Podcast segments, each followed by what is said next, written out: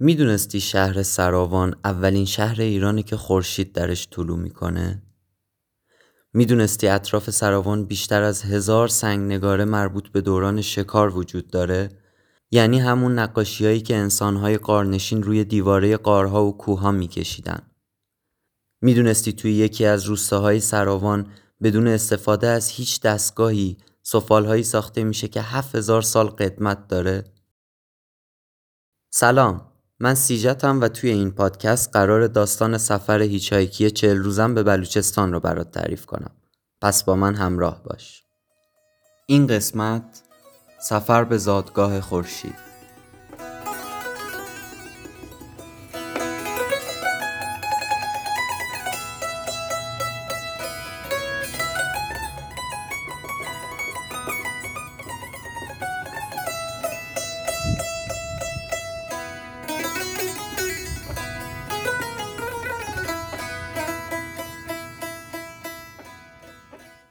صبح توی اقامتگاه بومگردی داخل کپری که به شکل سنتی و با چوب نخل درست شده بود از خواب بیدار شدم. بوی چراغ نفتی که از شب تا صبح توی کپر میسوخت فضا رو پر کرده بود. حاجی یاسین مدیر و آشپز اقامتگاه با یک صبونه خیلی خوشمزه بلوچی به اسم کابلی ازم پذیرایی کرد. کابلی یه نوع خوراک نخوده که مثل تمام غذاهای بلوچی تند و پر از ادویه است. از کابلی خیلی خوشم اومده بود. بعد از اینکه صبونه رو خوردم تنها راهی نخلستونا یا بهتره بگم جنگلای نخل دزدک شدم. اگه بگم بهترین قسمت سفرم در روستای دزدک قدم زدن توی نخلستونا بود اصلا اقراق نکردم. کوچه های باریک رو با دیوارهای گلی که از وسطشون جوی آب رد می شد یکی بعد از دیگری طی کردم و نفهمیدم چطور از جایی سر در آوردم که هر طرفم رو نگاه می کردم چیزی جز نخل دیده نمی شد. اگه شما هم برای اولین بار و بدون راهنما به نخلستونای دزدک برید احتمال اینکه مثل من گم بشید خیلی زیاده. گم شده بودم و البته اصلا برام مهم نبود. هیچ صدایی جز صدای پرنده ها و آب به گوش نمی رسید غرق در لذت بودم و همینطور وسط نخل ها راه می‌رفتم که از دور یک قلعه نیمه مخروبه با شکوه توجهم رو به خودش جلب کرد. دزک قلعه های زیادی داره که البته وقتی من به اونجا سفر کرده بودم اکثرشون نیمه مخروبه بودن و یکی از اونها که دقیقا وسط روستا بود در حال بازسازی بود. اما به نظر من زیباترین قلعه همون قلعه ای بود که وسط نخلستونا دیده بودمش. قلعه خیرآباد که اگرچه قدمت دقیقش مشخص نیست اما بعضیا معتقدن که قدمتش به قبل از اسلام برمیگرده و در واقع زمانی آتش کده بوده. داخل قلعه نشسته بودم و به فکر فرو رفته بودم که یهو گوشیم زنگ خورد. نزدیک ظهر بود و حاج لغمان که تازه از سر کار برگشته بود بهم گفت داره میاد دنبالم تا با هم بریم به کلپورگان برای دیدن سفالهای هفت هزار ساله.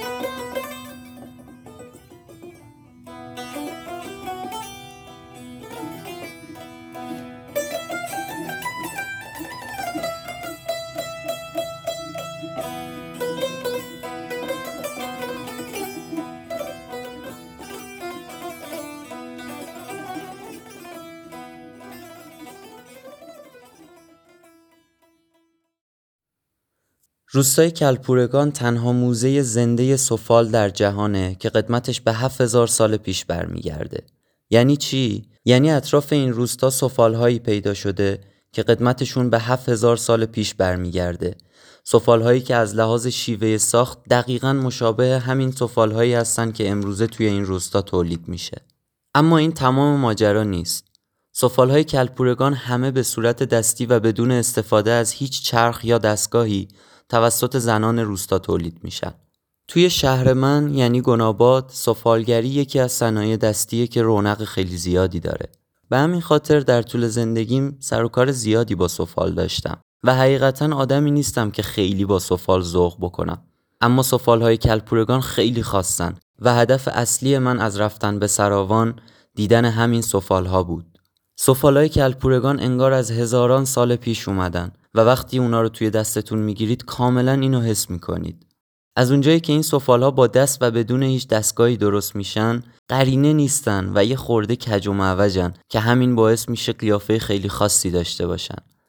از طرفی توی سفال کلپورگان هیچ دو سفالی رو نمی‌تونید پیدا کنید که کاملا شبیه هم باشن و همشون منحصر به فردن.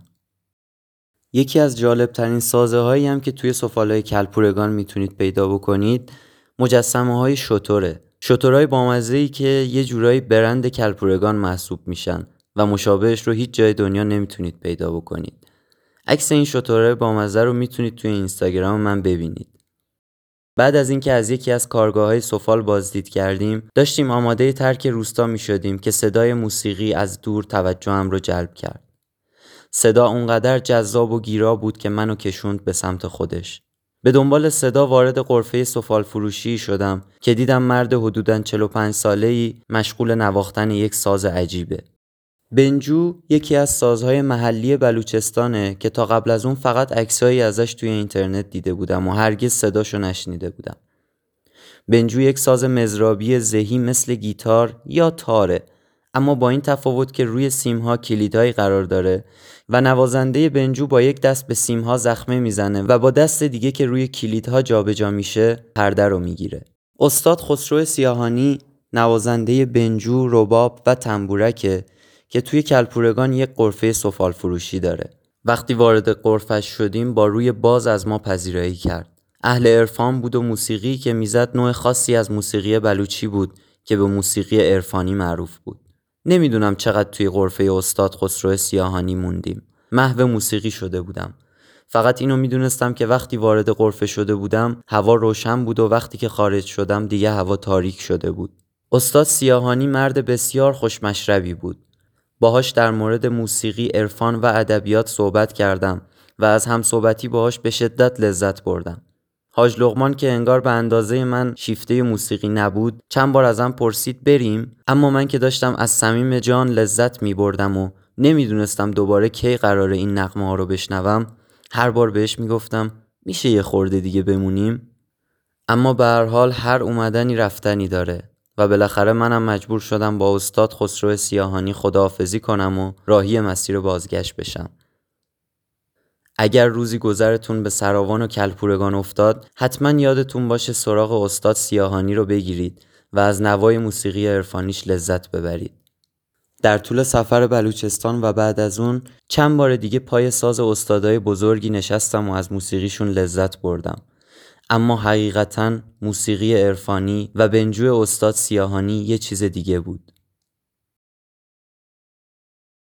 وقتی به دزک رسیدیم شب شده بود و حاج لغمان بهم گفت بیا بریم خونه ما تا شام بخوریم. هرچی بهش گفتم که من شامو توی اقامتگاه می‌خورم بهم اجازه نداد. بهم گفتش که چون خودم دوست داشتم اقامت توی کپر رو تجربه بکنم منو برد اقامتگاه. وگرنه اصلا بهم اجازه نمی‌داد که من توی اقامتگاه بمونم. شام رو توی خونه خوردم و بعد از اینکه شام خوردم یهو دیدم دوروبرم پر شده از بچه های کوچیک و بزرگی که همه نوای حاج لغمان بودن. بچههایی که نمی‌تونستن درست فارسی صحبت بکنن اما برای دیدن من اومده بودن اونجا. از دیدن اون همه مهر و محبت شگفت زده شده بودم. هنوز که هنوزه تصویر چهره پاک و معصوم آیشه نوه پنج ساله و شیرین حاج لغمان و لبخندش که تنها راه ارتباطی بین من و اون بود از ذهنم پاک نشده.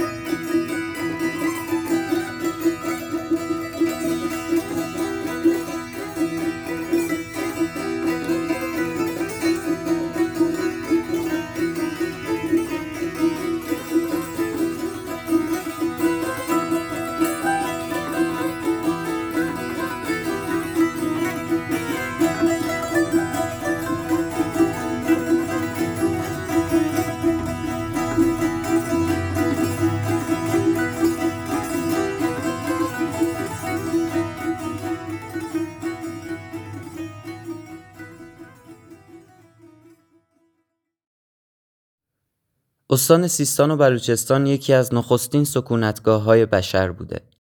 در طول تاریخ تمدن‌های با شکوهی توی این استان پدید اومده که شاید معروفترینشون شهر سوخته باشه که قدمتش به 5000 سال پیش برمیگرده. اما از این جالبتر سنگنگاره های دره نگاران شهر سراوانه که قدمتشون به 8000 تا 10000 سال پیش و به دوران شکار برمیگرده. توی دره نگاران واقع در رشته کوه سیاهان در شمال شهر سراوان بیشتر از هزار سنگ نگاره وجود داره. سنگ نگاره هایی که حیوانات مختلف اهلی و وحشی و انسانهایی رو در حال شکار اونها نشون میده. واقعا اعجاب انگیزه. البته لازم به ذکره که من به خاطر اینکه یه مقدار برای ادامه سفر عجله داشتم و می‌خواستم زودتر به چابه ها رو دریا برسم و البته به خاطر سخت بودن مسیر دسترسی به سنگ نگاره ها نتونستم اونا رو ببینم و هنوز که هنوزه دارم حسرتش رو می‌خورم. اگر شما روزی گذرتون به سراوان افتاد حتما حتما از دیدن سنگ نگاره ها قافل نشید که مثل من حسرت به دل میمونید.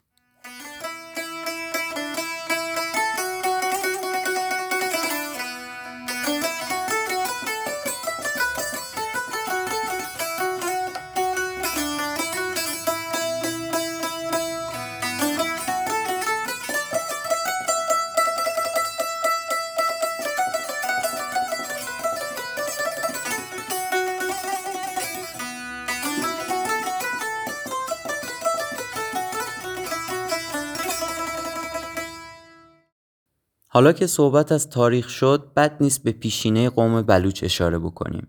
فردوسی توی شاهنامه چندین بار به قوم بلوچ به عنوان یکی از اقوام جنگجوی ایرانی اشاره کرده.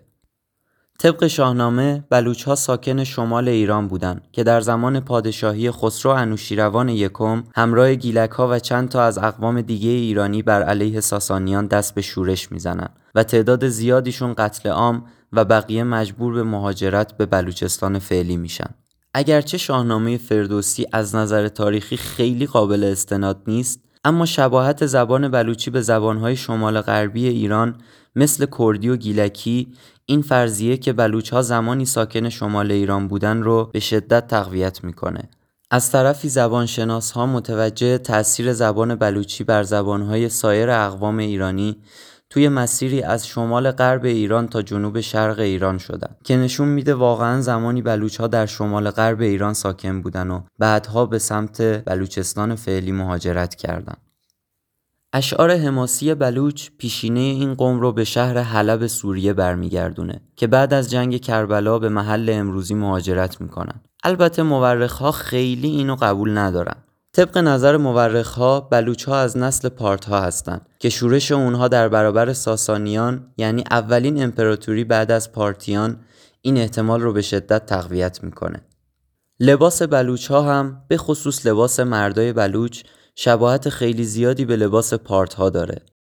توصیه می‌کنم مجسمه مرد پارتی رو توی گوگل سرچ بکنید و لباس این مجسمه رو با لباس بلوچ ها مقایسه بکنید تا متوجه شباهت زیاد لباس بلوچی با لباس پارتیا بشید.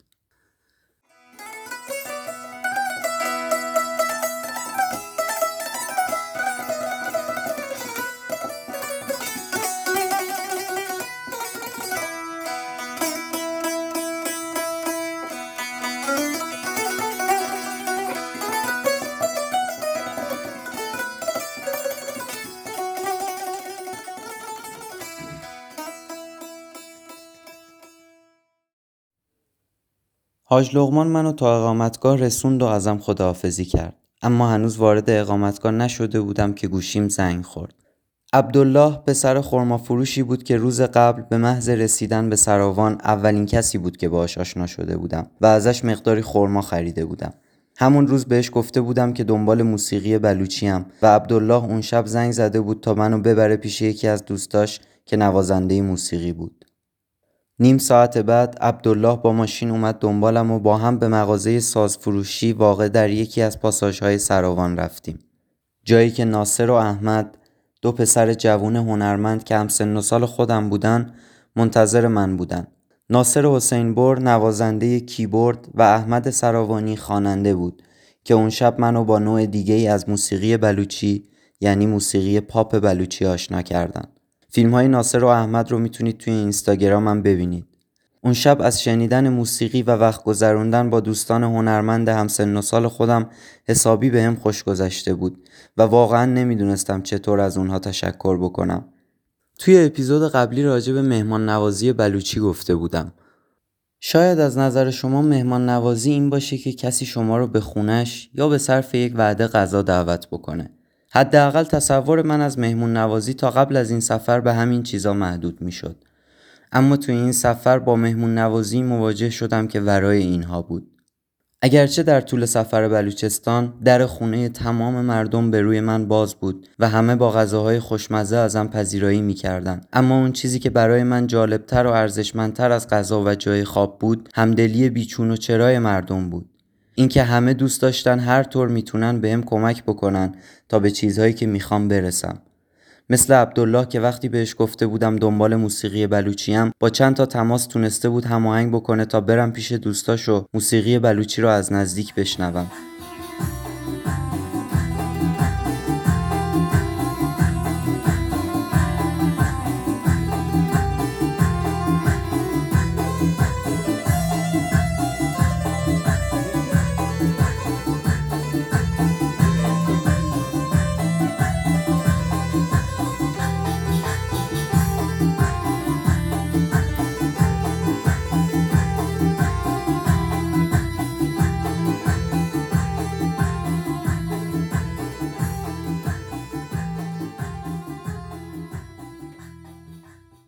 شب که به اقامتگاه بومگردی برگشتم دیدم حاجی یاسین برام یه غذای خوشمزه محلی به اسم پالک درست کرده. غذا اونقدر خوشمزه به نظر می رسید که با وجود اینکه یه بار خونه حاج لقمان شام خورده بودم تصمیم گرفتم دوباره دلی از غذا در بیارم. حاجی یاسین قبلا توی تهران آشپز بوده و توی خیلی از مسابقات کشوری شرکت کرده و جایزه برده. می‌گفت بیشتر از 300 نوع غذای محلی بلوچی بلده که توی چند روزی که پیشش بودم نهایت استفاده رو از آشپزیش بردم. دستپخت حاجی یاسین واقعا حرف نداشت. نکته خیلی جالب این بود که خیلی از این غذاهایی که حاجی یاسین ازشون صحبت می‌کرد گیاهی بودن. پس اگر قصد رفتن به شهر سراوان رو دارید، حاجی یاسین و مجتمع گردشگری دزدک رو فراموش نکنید. خصوصا اگر گیاهخوارید و یکی از بزرگترین دغدغه‌هاتون توی سفر پیدا کردن غذای گیاهیه.